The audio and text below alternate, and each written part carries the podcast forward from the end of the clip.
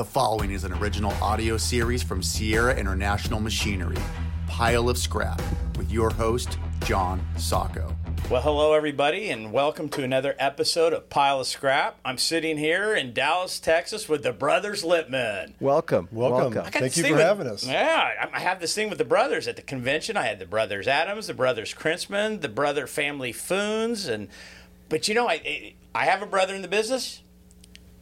Brothers, dad, we kind of come from the same uh, makeup of uh, Right. how we got into this industry, but you guys have a different path. But we'll get to that in a second. All right, who's the oldest? I'm the oldest. Did you beat him up when he was a kid?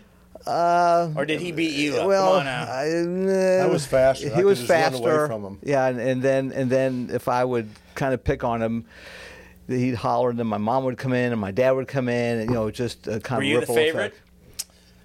Um, I was the youngest. So you were the whatever favorite. that I was the baby. I, I was, the favorite. youngest. Okay.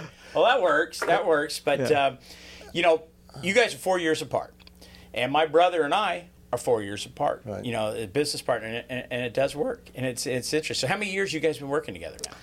We've been working together over 30 years, 32 years. Yeah, 32 years. Yeah, So, when you guys have a disagreement, right. and that happens. I mean, let's face it. In any family business, you got your partner. One wants to do this. One. How do you resolve it?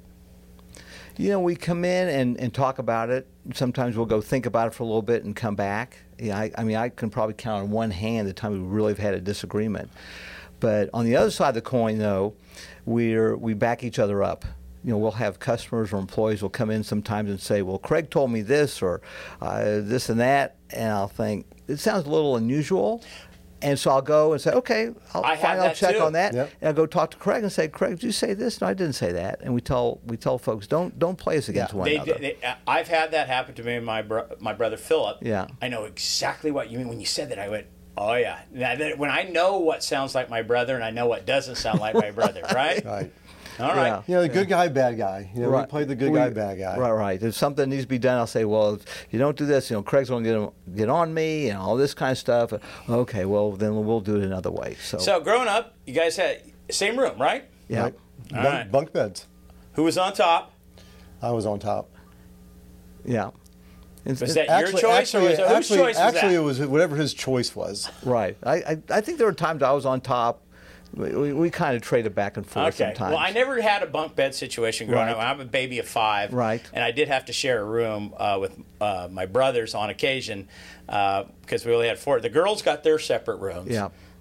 and there was only two room for us. So my I would be with my brother Philip once once in a while with my brother Anthony, but his age gap, his influence, my parents were no no no no we, we, we're kids. So then I'd end up getting my own room there Yeah. because he, he'd end up moving out. So that was and good. our sister had her own room, so uh, you know, but but it really worked out well. Now, Craig sometimes when he had the upper bunk, being a little lighter than I am, he would kind of roll off and fall on the floor, and so I had to It just kind of. I had to kind of make sure I was out of the way because you were the paramedic, huh? no mouth to mouth, right? No, no, no, no, I didn't have that, How many times you roll off that bunk bed? I don't know, a couple times.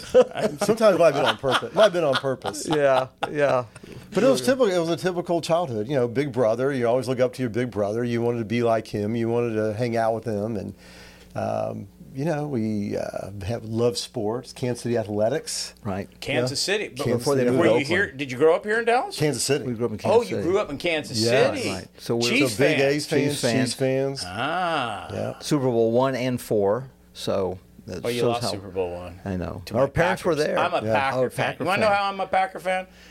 My dad's Why? from Italy, right? Right. Vince Lombardi. That's the only thing. I, he oh, was Oh, you Italian, so I had to. Well, I was a little kid. Well, Dad told me I had to root for the Italian. Okay, I root for the Italian. so I've been a Green Bay Packer fan ever since. So let's talk about sports because it's been a big influence in your lives. Right. And you guys had paths in sports in some way or another before you even got into the recycling industry. You wanted to be a sports writer, I or wanted you to be a were sports- a sports writer. I since the fifth grade, I wanted to go to school at the University of Missouri School of Journalism. That was the only school I applied to. Knock on wood, I got in because I didn't have a plan B if I didn't get in, and became a sports writer. Graduated, became a sports writer. Worked for a newspaper in Wichita Falls, Texas. Did Friday Night Lights covering high school football for two years. Covered the college, and we did the Super Bowl, uh, Super Bowl 12 But then I realized, you know, after is this what I really want to do? You know, you play when everyone else works, or vice versa. You work when everyone else plays. And then I decided it was time to move on. Got into public relations, did that for about six years, and then my dad bought a paper and rag house, and I joined him after uh, being in a coat and tie So how many job. years uh, from college after you graduated were you just not even thinking about working with dad? No, I wasn't thinking about working with. yeah, you know, you're out being your sports journalist. So yeah, I, yeah. It was it was uh, eight years. Oh, that's Yeah. that's quite a while. Yeah, Look, I was raised to work with dad. Right. I knew what I was going to do when I was at USC. I was going home. I was going to work with my dad. And here I am. yeah, Dad passed away in 2009, but I was raised that way. My dad came Yeah. from Italy, right? So that old Italian, you know, the, the brothers were, were we were going to be in the family business, Right. and there was no oth- you had no other choice. Go to college because my dad wanted to say you had a college graduate in the family. Uh, And this was before when when we were in college. Our dad didn't own the the the, the yard. He was in. He worked for another company, so he was he was. so you really didn't have that path. No, no, no. he was in sales. I mean, Yeah, he, he was, was gone sales. Monday through Friday Yeah. for a big part. Yes. So, well, let's talk about you for a second, Craig. So your path, you were a ball player. Yeah, I wanted to be a baseball player. You know, Campy Campaneris was my favorite favorite player for the Kansas City A's. For sure. And I always wanted to be a baseball player. He was shortstop or second shortstop. base. He was yeah, shortstop. That's right. Yeah. So, uh, what position did you play? I played left field. They're left fielder. So, Uh, left yeah. out of the thing, huh? That's right. So okay, so you're a baseball player. baseball player, moved to Dallas, played all the sports, played football, played you know ran track, played baseball. Really liked baseball a lot better, and um, figured that I'd play in college. So where'd you go? So I went to the University of Missouri. Had a lot of offers to smaller schools around Texas, and I really wanted to go big, which hindsight that was a mistake. So I went to Missouri, um, w- walked on. You know, had no scholarship, walked on, and it just didn't work out. Couldn't hit the fastball. I, I had the speed, I had the arm, uh, but didn't have the bat. So decided, well, you know, I think I'll just change courses and be an accountant. It's funny you couldn't hit the fastball because most people can't hit the curveball, Yeah, I had a lot of patience. and you so, can wait for that curveball. I could wait break. for that curveball. So Okay, so so you decide, okay, baseball, okay, I'm done. You didn't want to transfer to another school, but back, back no, in days where did. you didn't really. No, okay, I did transfer. So I went. I, I transferred from Missouri back to Texas. But you didn't want to play baseball then. No, Well, that's my point. You didn't see t- in today's athletic in the NCAA. If you don't make it at Missouri, well, hell, you can go to somewhere else. Transfer Right. portal here, transfer portal. So you could have maybe at different times though. Right. When when you were playing college And well, and plus my dad said, "Listen, you know, you've already wasted, you've already wasted a year. Now it's time to get to work. What are you going to do for your life?" And so you chose accounting So, to be your right. major. I really wanted to be a math major, but didn't figure what the path was. So then I got into accounting, and UT has a great accounting school, great business school. So I kept active in sports, intramurals, did all that, and um, that's what led me. Then graduated, uh, worked for a CPA firm, Big Eight firm. Did that for four and a half years. A client hired me away. I uh, specialized in bankruptcies. So I went to a company that was going to file bankruptcy. We filed, we reorganized, and they moved to Philadelphia. And I decided not really, not really an East not a Coast Philly guy. Not really a Philly guy. Okay, so wait a minute. What year is this? This was this was in '87. And what time? What, what year did you start work with your dad? Who did you guys come together, or did you start I first? started working with, with my dad in '84. Okay, Right. so younger brother's out Right. there. He's an accountant. Doesn't want to move to Philly. Does big brother want little brother in the business, or Oh yeah, absolutely, absolutely. was it because you knew the vision of the growth and you knew you couldn't do it by yourself? Yeah. Ser- in all in all seriousness, because I mean I understand the brothers thing, but the rivalry and the fun stuff, if we talk about, but it, it, what was your what was your thought process, Dad? We need Craig in because We were we were growing. I knew we got along well. I knew it would be, a, a, a, you know, transition is always difficult, especially going from a white collar job now more or less a blue collar job. But I knew we were all working together as a team, and it would it would work. And I was on board from the very beginning. and your Yeah. dad's vision. Let's, so let's talk about your dad now. I've met I met your father years ago, uh, before his passing, and um, Stan. your dad to me was always this like that's Stan Litman. He's That's right. He's the man. Yes. and he had a persona. He, he and my father actually would love to get together at conventions and smoke their cigarettes. And we talked about it. It's kind of nutty, but your dad reminded me of my father a lot. Uh, there was that power, Right. but they were both incredible gentlemen. Yes. But there was power behind them. They Yeah. had that that the, the innate ability to understand how to, to, to the entrepreneurship that these gentlemen had. Old school.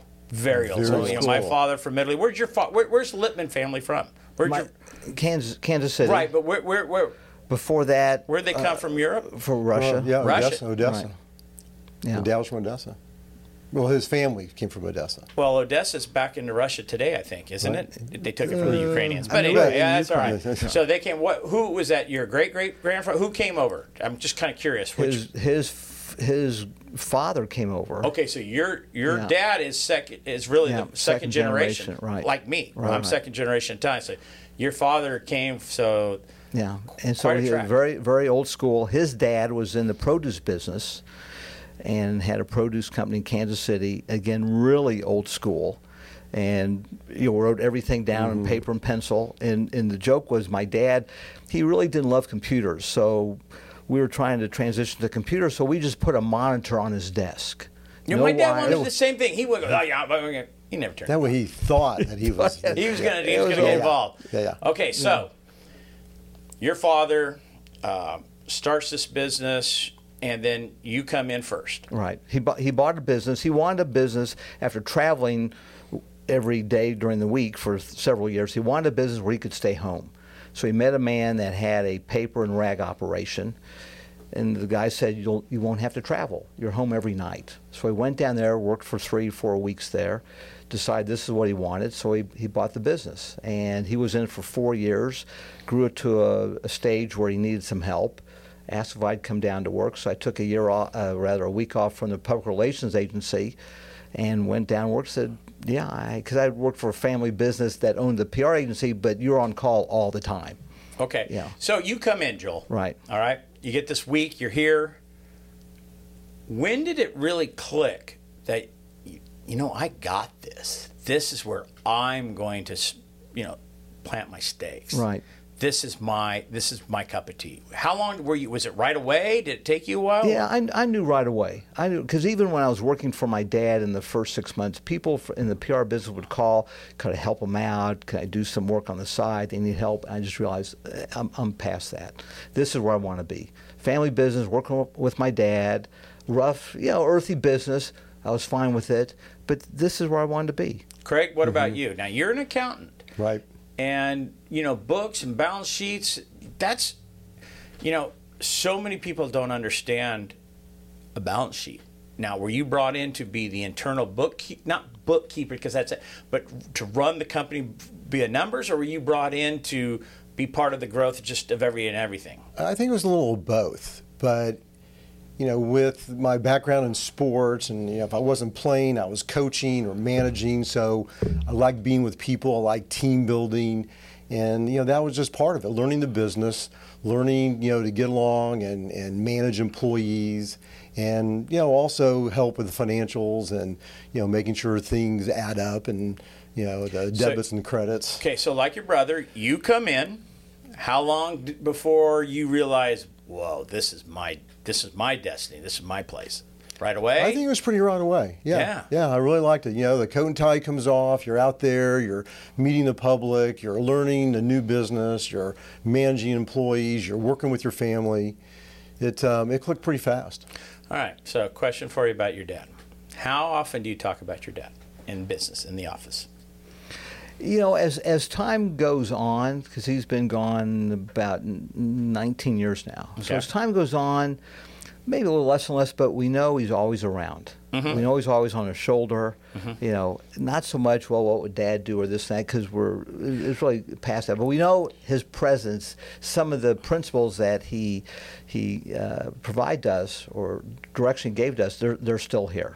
In June of this year, in a month, it'll be 13 years since my dad's passing, and we talk about him almost daily. Me and Jose Pereira, our general sales manager for the equipment company, or my brother and I, when we make a decision, we'd laugh. I go, what would Dad tell us right now? And we would laugh. It, Yeah. it, it it's Yeah. it's part of our makeup now. Yeah. You, you just don't. And I and I sometimes I'll ask you guys this because I will stand around and I look. And I can't believe my father's been gone for 13 years, Right. and we've built a business and it didn't crumble. What about you guys? Do you ever wonder? Seriously, Yeah. I seriously because he was the foundation. He was the was. cornerstone, Yeah. guys. Well, and it's funny because when it was the three of us, you know, we have all three different personalities. And so, you know, when there's three, there's always whatever the decision, if there's something to be made, there's two against one, if it's not unanimous.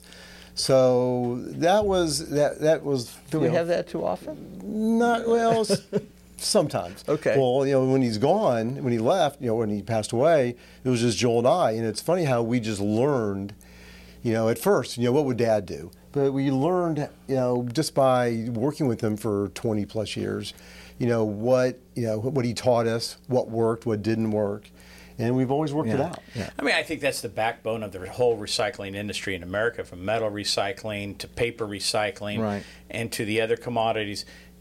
It's started all family businesses. Yeah. Now, some there are some corporate stuff now, but it was all family. But this was a family mom pa business. This Yeah. was not uh, uh, anything. Uh, you know, this was a corporate world. Right. It, it, it's interesting to talk about our dad's presence. One time we, we lost an account, and it was a nice size account, and I went to see the customer and tried to save it, wasn't able to.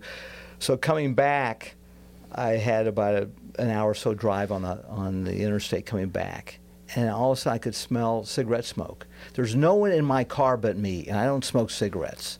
And you're going 70 miles an hour, and I figured that was my dad because my dad was a smoker. That was him telling me it's going to be okay, it's going to be okay, and he was right.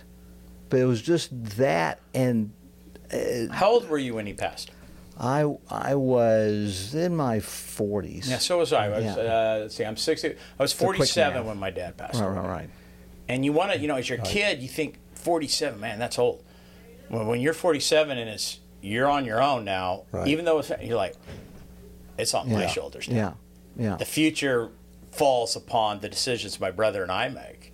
And that was, Yeah. I got to tell you, that for me on a personal level was a big moment. I mean, it's like yeah. a lot heavier than when I came in. Yeah. It's a lot heavier, especially now as the business world has changed and more dynamics, and you know some of the ways we would do things with the old school. The old school doesn't always work anymore today, and so we've had to adjust. And so we do we do talk about times where that that just doesn't work anymore. So we do wonder sometimes what would our dad think? How would he handle it? And we just talk about it and just move on. Well, you know, look, y- we can't get away. See, th- this is why I love doing these podcasts and, and getting into not so much what it is you're doing here at Texas Recycling, but how we got here. It's a Because foundation. your story, Yeah. you know, how you guys actually got into this and how you've, you know, you've grown, and and it's, it, it, it is the story of our industry. It really is. And at the convention, I got to do a podcast with the brothers. They're first generation. They're they're young. They're thirty and thirty two or whatever they were, and they're just starting out in the metal recycling. I mean, you don't see that too often too anymore. often. You know, we're we're kind of the dinosaurs now. The second, third. We're, we're you're only second generation. I'm second generation, right? There's a lot of fifth generation businesses Yeah. out there still going, Right. and in the recycling industry is renowned for the family business and passing it down generation after and, generation. and taking those principles and that that your foundation is based upon, but still adjusting to today's times and how the workforce or the workflow is done today, because that's what your customer base is. But at least you have the, the foundation there to start with. if you guys, okay, from when you started in this business, things have changed. Right. The need for contracts and all that. If you could do, if you could go back to one of the old school ways of doing business, what would you do? you first, brother, big brother. Uh, the old way. I would say, you know, the, the most challenging part is, I think, with the labor force and saying, here's how we're doing this. And if you don't do it this way, well, there's, there's repercussions, whether don't show up to work the next day or don't come back. You can't do that today because if you send them home, it's hard to find a replacement for them. Interesting. That's. That's an interesting comment. What about you, Craig? Yeah, I was going to say the labor. It, uh, if I had to do it all over again, or what would I? what could you go back in the old school when you first started, what you wish you could have in today's world? Probably. Um, that's a good question. You can take my answer. No, no, No. brother, you No. can't have the brother's answer. Greg, you got to come up with a one. Sorry. Um, if I would say, I would like to. Um, you know, the the machinery wasn't so complicated. Okay, that's that's a You know, It was a lot easier back in the days. Right. Electronics. right? Look, I, I'm a equipment manufacturer. and I got to tell you, electronics and everything we do in our facility, from the material handlers, the shears, the balers, forklift, electronics has changed the game. They're It not has. as easy to work on. It's very sophisticated now. Very me. Pit balers. My dad, when he got, I, he that's had what two I pit operated balers. growing up. I know. I would be in our bag plant because we used to have agri packaging and bags, used bags and rags. I would operate the upstroke Yeah. baler. That was my gig. Did you go I- down? Did From you go down pit, and clean did, it? Did you clean the pit? guys, I would jump in it and while the doors were closed and put fish meal bagging inside a baler. Who puts anybody inside their baler? Mm, mm. Would you put anybody inside your no, No. way, no way, no way. Baler? Yeah, that's right. But for me, I love the old world handshake. Yeah. Yeah. Yes. The old world handshake is doesn't exist. Right. Right. There's a few of us out there. Right. That's if I could go back to that man. Your word was your bond. The handshake was your deal. You know, when talking to people, instead of emails and texts, you know, talk to people. Well, when I became chairman of ISRI, this is a funny story. I got in the office, I was robbing with all the staff, and this was right before I took over. And they asked me, "Well, John, what, what how do you like to communicate with? Be communicated with?" I go, "Pick up the phone, call me, don't email me." Right. The whole staff's face dropped. Oh, that's going to be a challenge. No. Right. I can answer your question much faster than reading an email, send, and then you're going to send me, but what did you mean about this? We can talk it out quick, much quicker. All right, well, let's move on. Um, this is the first podcast I've done with real, full blown, multi purpose paper. I did it with Jason Young, but I, it, it was more blue bin. Um, you know, we, we focused on the blue bin, but, but you know, we toured your facility today. You guys are real paper packer processor, and you get you go to the mill. Most people don't understand paper recycling. They, they they have no idea. They, they don't understand. First of all, they think trees are being cut out of our forests to make paper. It's not the case, right? Not true. Right. Not true. What is it? They're a crop. They have companies. They're foresters. Their industry is you plant trees. They're slow growth, but they're they're they're you know chopped down to be made to go to sawmills, made into lumber and paper pulp for paper pa- packaging and so forth. So, but they're a crop. They're designed Yeah, to do that. Yeah, nobody cries when corn or wheat get, get you know, or all the vegetables. They're a crop, right? Right. Yeah. Yeah, nobody cries over that, but everybody cries. They think, oh, the trees were tearing. Guys, it's a crop designed to get virgin pulp. Tree forms. So, let's talk about virgin pulp versus recycled fiber in today's marketplace of paper products.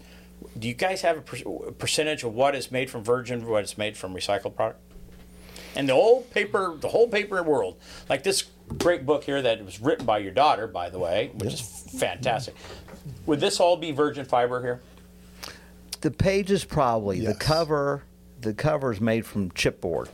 And which Box comes board. from recycled fiber. Correct. Right. So, would you have a guess on all paper from cereal boxes to tissue products to uh, Consumer products. yes, I, well, it's 60 40? possibly Maybe 60, 60, 40, 60 virgin, 40 recycled fiber. Right. So let's talk about that for a second. Now the pandemic starts. Mm-hmm. You know, was recycling wasn't considered essential business until everybody realized that. Oh, wait a minute, they're the raw material suppliers for critical manufacturing.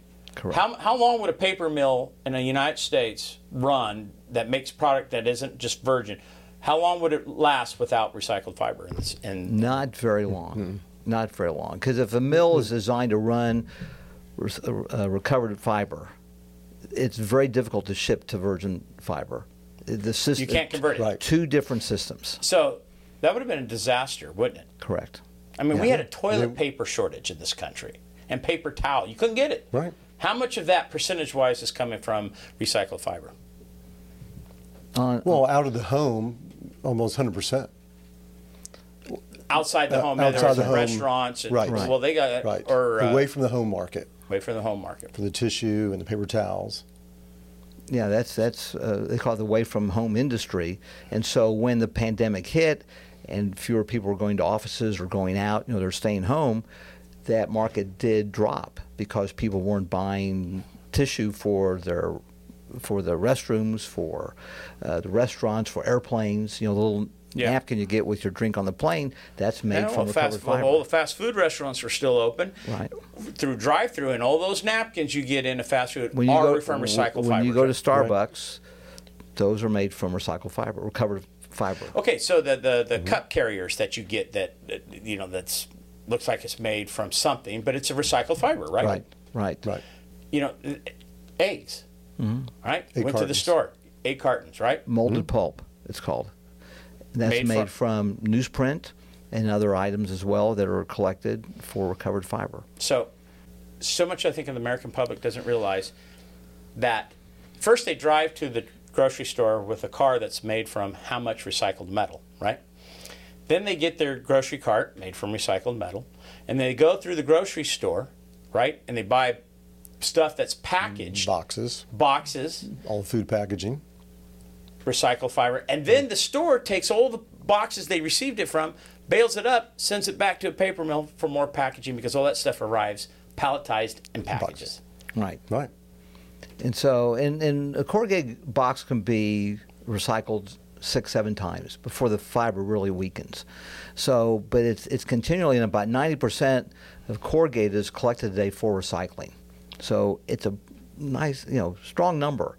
Yeah, you know, as now we're coming out of the pandemic, and as restaurants are opening up, and and you know all the different places, industrial businesses that have opened up, and you, you go through all the, the the products that are used that are made out of paper, so much of it is recycled fiber. Correct. And you know, we, we were in your warehouse today, and this is Home Depot.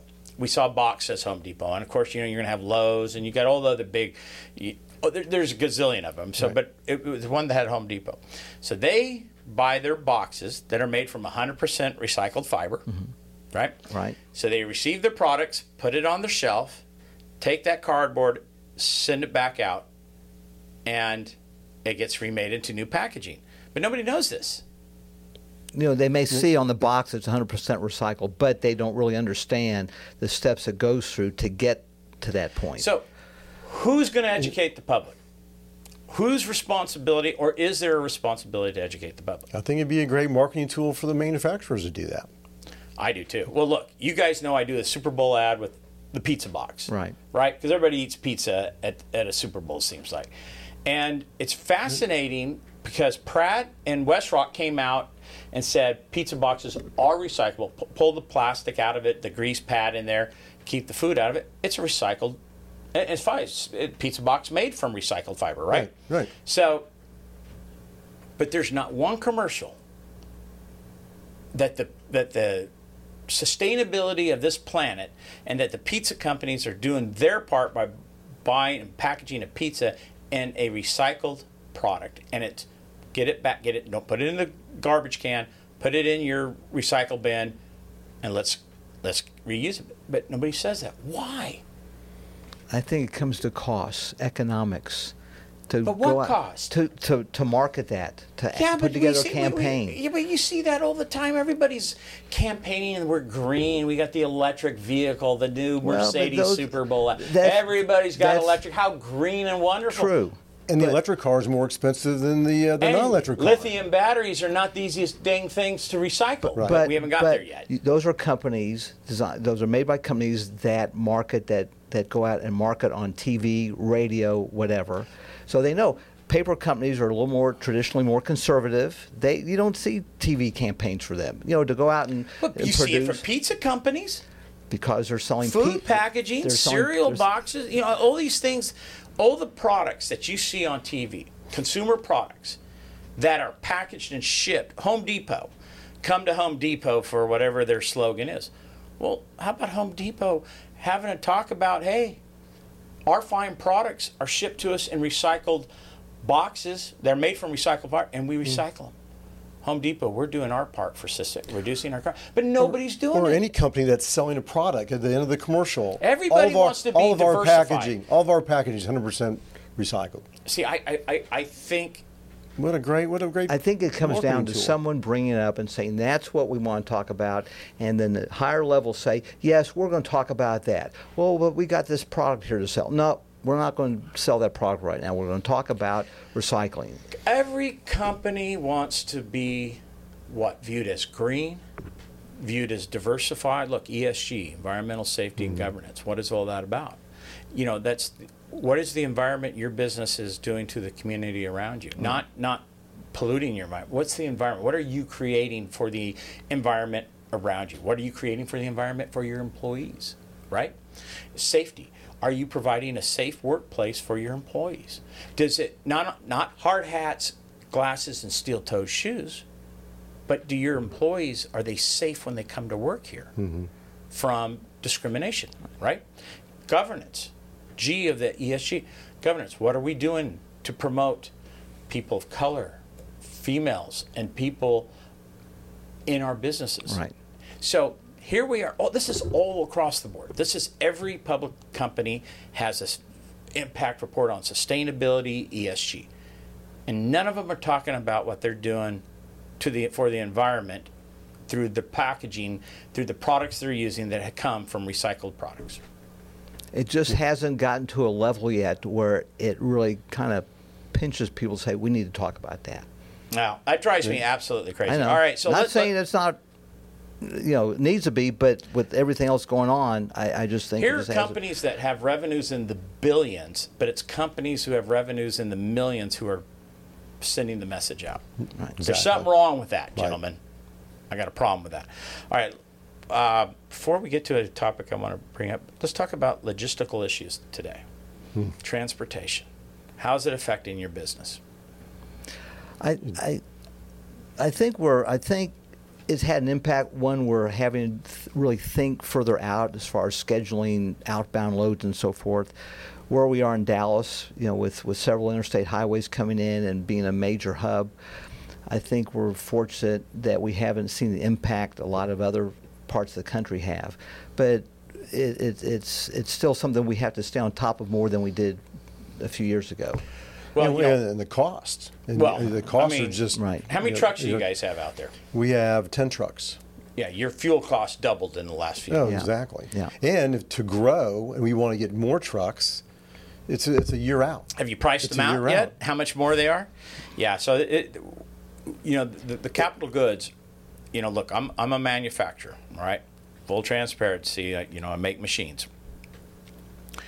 When I'm seeing consumer price index up eight percent, nine inflation, I'm like, that's that's no. The producer's price index is up 15, 20 percent, and that's mm-hmm. the real cost of Right. manufacturing. Right. We're over 20 percent. Everybody's suffering over 20 percent Right. increases from components, steel prices, copper price. I mean, with copper, this anything made with an electric motor or electronics in it, that's more money. Aluminum's up. It's a, you know, it's like take a hospital. An operating room can't be built without recycled metals and recycled fiber Right. because that stuff is shipped in boxes. That comes Right. from recycled stainless steel, copper, aluminum, all that stuff in operating rooms. The tools. You have a knee replacement, right? Yeah. That's fifty percent recycled metal in your knee. I'm green. The Green Hornet, or whatever it was. What was it? What was it? The Green, Green? Hornet? Green Hornet. Green Hornet, yeah. Yeah, you are Green green. Acres. All right. Yes. Well, listen. You are. Uh, I want to bring in the third generation. I want the 3rd Mm-hmm. generation to come sit down here. All right. Well, there's a moment. There's a little break there in the action as we bring in Joel's daughter, Hillary. Hello. Welcome. Thank you. Thank you. Happy to be sitting here. Are you sure? You're looking have a you little- here. We're glad, you, we're glad you're Wait, here. what's going on out there if you're in here? Yeah, Oh, no. Yeah, now You know. Dad's worried nothing's going right. on out there. well, fantastic. So you're third generation. yes. Yes, I am. Awesome. Yeah. So what are your duties here at uh, Texas Recycling? Um, I handle a lot of our, I'd say, our communications, um, Okay. whether that's with our marketing side or our commercial side, dealing with customers. Um, Community too? I help with that. hmm Joel, um, they've done. Joel and Craig have done a really great job, especially when we moved here, making sure we had a, a big impact in our community here. Um, and so, whether it's National Night Out or there's a backpack drive at the school across the street, um, and growing up, I always um, loved to volunteer and helping out in the community. So that was one thing I really like to help continue to do as well here. Did you ever think you were going to be working for Dad in the recycling industry? Absolutely All right, were you, where'd you go to school? Um, undergrad, University of Miami, and then um, I have my MBA from St. Edward's in Austin. Okay, so you you're born and raised in Texas, Mm-hmm. Dallas. You're going to go to University of Miami. Why'd you choose Miami? Um, you Just know, curious. I mean, my son goes to TCU. He's from Bakersfield, California. I went to USC. Wife, daughter, USC. well, Why growing up, growing up, I thought I was a Longhorn. Like that was that's what my Oh, path don't was. tell me you got rejected. Well, you know, it just I realized things happen for a reason, and that wasn't the best path for me, and that couldn't have been. That was the best decision ever. Is to get out, go live in Florida, get away from my, you know, still my Get away friends. from mom and dad. you know, my right. friends, but That's you know, I was all worried about like, oh, I'm going to lose my friendships. No, that doesn't happen. You know, and I made new friends, and I lived in an amazing city, and I just experienced so much more. And what was your major? um, business. Okay, so Mm-hmm. you have this business, Well, actually, I started off pre med, and Uh-oh. uh, yeah, I started off pre med. a Jewish And- dad's dream, right? You always have a doctor in the family. Come on. Um, and I was in an honors biology class, and I just said, "Why am I here? You know, this is so not the right path for me." Oh, I was going to say, was it organic chemistry Oh that God, knocked no, out? I didn't get that far. Oh, yeah, no, that- just that honors knocks- biology. That is that is what yeah, that's the separator right there. Yeah. man. You can get past the organic Oh, chem, you can be a doctor. It- that- Yeah. it really, it's almost OChem is awful. I mean, for people who enjoy it, you know what? That's the right path for them. But yeah, no, not okay. for me. So, what were you going to do? What was your dream? Um, I, th- I always I love doing research, um, and I'm just curious why people you know buy this product or that product. So actually, my first job once I graduated college was at a marketing research firm, um, and so it was kind of the end. We weren't the consumer; um, we are the ones conducting the service. But it's kind of like, why am I buying this product over this product? You know, it's not price, but oh, this is shinier. Um, so I just kind of always thought I'd go into marketing. Don't you think be- people will buy things now if it comes from recycled fiber? It's packaged that way. I do. I, do. I do. I I mean now now that I've learned it and been in the industry for a little bit longer and just really gotten to know kind of a little bit more about it because growing up I didn't I never understood it. I didn't really have an interest. You know, the only question I remember asking my dad was how many customers they had that day. You know, but now I completely research. understand what that means and you know for our buyback and how many customers did we have and what did that generate. So, how long after graduation before you came to work here? So after I graduated college, I worked for about three to four years down in Miami. Um, realized I needed a change. Was looking to get. Actually, I had a job, but that was in 2008 when the market just Yeah. everything crashed. So I said, you know what? Now is a great time to go get my MBA. Okay. Um, so I got accepted to um, an MBA program at St. Edward's in Austin, and I think it was what, about three years, four years, four years. Um, and then I graduated, came home, and was like, oh, okay, I'll take some time off. Maybe I'll go travel. And my dad said, I'll see you Monday at work. That's pretty heavy. And it's been- it's yeah. been- Yep, heavy-handed. He Wow. goes, he Well- goes, you, you don't, you don't take time off yet. You know, you need to get, you need, Oh, yeah. you need so, to start so when working. Uh-huh. you came to work here, did you have to answer to Uncle Craig? You know, I actually I don't know if y'all remember, but I I think it was in college. Um, I worked for them. I think for like a summer. I had knee surgery and I needed to do something. Um, so I came to work here, and that was kind of the first time I kind of like you know had a little foot in the door just to see the day to day operations of what they do. So, Um, are you? Are, who else from the? Any other siblings of yours in here? No, not not, not that worked here now. My other daughter worked for us for what three weeks. Yeah. You know, she helped She answered the answer the phones. phones. Could Actually, actually, tyrant that you are, actually? Carly and um, Taylor Yeah. answered Yeah. the phones together. My Yeah. youngest one. So they would answer interest- the phone. And my wife worked way before I did with my dad. My wife and dad worked. So my brother, um, my daughter who worked graduated last May from um, USC, worked for Oracle, and decided tech sales just wasn't her. Okay, and you know she couldn't land the job before she, it, to the point where she had had enough, and so she had had enough. And my brother wants wants and wanted to get my daughter into Sierra, Uh, how about you? When you see Hillary out there, you're like, we can use this here. Well, absolutely. And you know, I have another one in the family too. It's you know, when when Joel and I joined my dad, we all had a rule that one of us always had to be here. There had to be a Litman here at all times. You know, because you know, just It's so good much practice. going on. Mhm. Yeah. And it just you know when Hillary decided to come, it, it just like was it was like an aha moment. Like yeah, you know, someone else in the family coming in, helping out, and it's a trust issue as well. Absolutely, mm-hmm. hundred percent. So, can she sign checks? Yes. That's a real trust. Mm-hmm. Yeah. See, no, but that's cool. No, mm-hmm. and, and I know, and it, you know, I kind of say it jokingly, but the truth is, is you got, you know, I, I understand that. That is just it's old world. Yeah. Mm-hmm. You know, I pick up the mail at Sierra every day I'm in town. Right. Once in a while I don't because I have an appointment here, there, whatever. But I pick up the mail. Right. Right. You want to see if you got. You just want to know what's coming Oh, in. you want those coming in, and and and with Hillary here, if Craig and I are out, you know, she'll she's our eyes and ears. She kind of knows what needs to be done, what to look for, what to watch for, and so forth, and so it gives us a good, you know, good peace of mind. It's a comfort level. yeah, yeah. So, married, children. Uh, I have a stepson, Okay. All right. So. Uh, 15. Oh, geez. yeah. Instant, yeah. Instant Right. teenager, right? Um, so full time here. You um, is that where you want to be? Meaning you want to be a full time career woman. I, I, I love it. I do. Um, I mean, just something as simple as just getting to see my dad and my uncle every day, um, but also just knowing a, a legacy that I'm helping carry on. Um, my husband actually came from a family business as well. Um, and What does he do? hi- his family's in the furniture business here in Dallas. Okay. Um, and I think he was was fourth four generation. generations. Okay, wow. Um, Yeah, they've they've since they just recently closed, um, but it was 80 plus years. What's he doing now? Uh, real estate. Okay.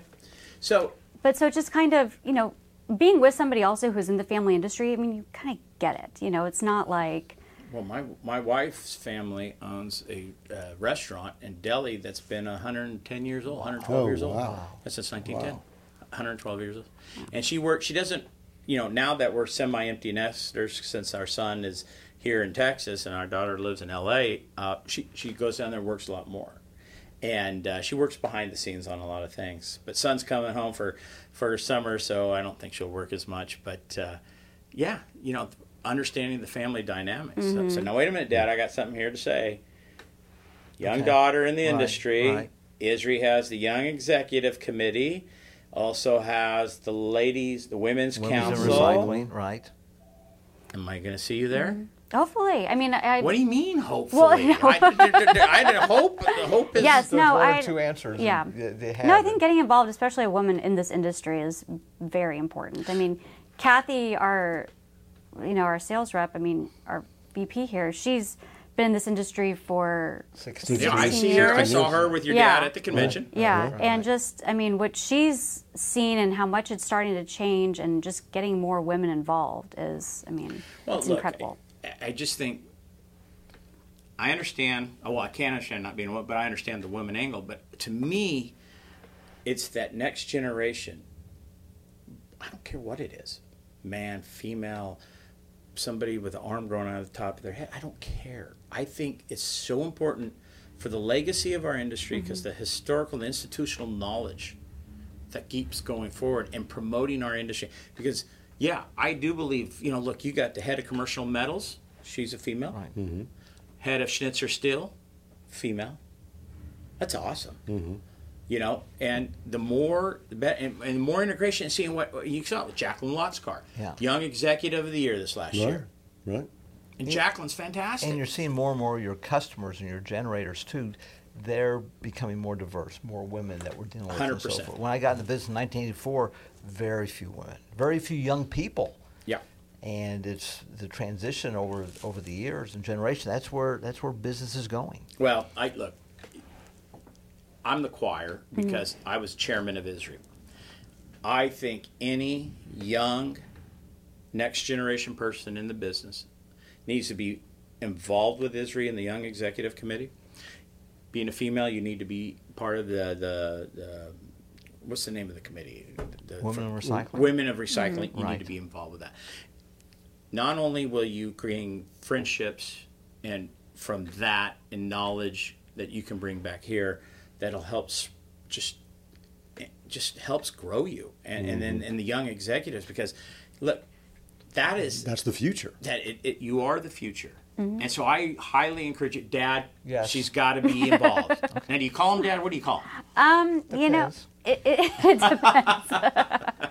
What do you call him here? at work? Um, I'd say lately, in the past few years, I've gotten more of Joel and Craig versus Dad and Uncle Craig. Um, you know, which is Yeah. at first was very strange for me to say because growing up, he was always Uncle Craig and this was my dad. But I feel like also business wise and professionally, it kind of changed that angle for me too. Uh, me, it was always dad. Yeah, I, I didn't care what business environment. It was always dad. And my nephew, who's our uh, West Coast sales, re- well, Canada West sales rep, it he always calls me Uncle John. And once in a while, he'll say John in a meeting. But it's like it just it doesn't. He's he's like you trying to. How old are you? 40. Uh, I'll be 40 in Okay, so he's thirty. He's going to be thirty-four, uh, coming up here in less than a month, and so he. It's always Uncle John, and, and so once in a while in a meeting with other people, he'll call me John, but he, it's not natural to him because that's how we were It's raised. not natural. Mhm. You know how many people? I'm sixty, right? So I meet somebody. Hi, Mrs. Uh, Saba. She'll say, John, you can call. She was from Georgia. She go, John, you can call me Elizabeth. Okay, Mrs. Saba. Yeah. I'm not calling you Elizabeth.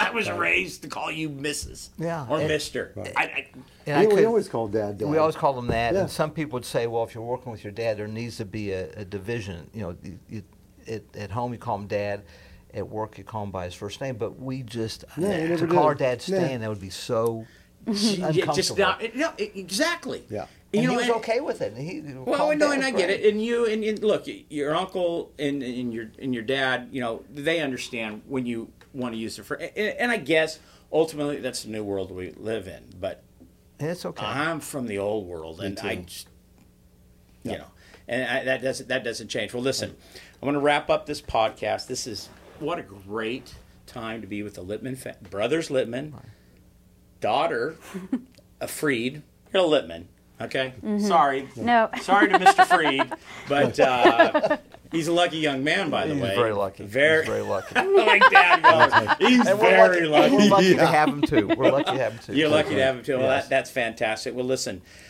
I want to w- wish all of you the best. I want to start seeing you at ISRI event. Dad, Yes. you- she, has got to go. Okay, absolutely. You know, she needs to go because that development. Because look, at event, at a certain it's where you build relationships, networking, and as we've been involved with it for many years, and there's just a big payoff in getting involved. yeah, because One- the next generation's got to One thing this about by- that too, and what I love being a third generation is I go to I have gone to conventions and conferences, and it's like, oh, you're a Litman. Oh, we know your uncle and your dad and your grandpa and all that. It, it I love that. You That's know.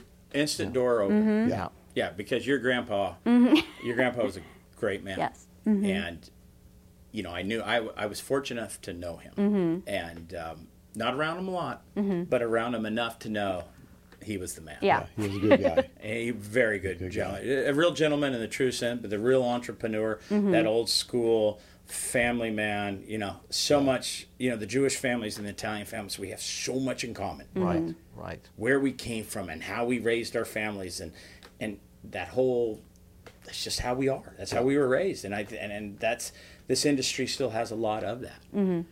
and that's why you got to keep it going it's like my nephew now my son is st- starting i never my daughter she is probably going to go to work for fox sports we don't know yet That's fantastic. your daughter in the sports She's, an, industry she's an working for- author now. I think that it's just that's why I have this book on it because I think it is absolutely amazing. Your daughter following her passion Right. and doing that, and that's what I want my daughter. But my son is starting to. He says to me this summer, he goes, "Dad, um, can I do more than sweep floors and pack parts? I think I have more to offer to Sierra than that. I said, Yeah.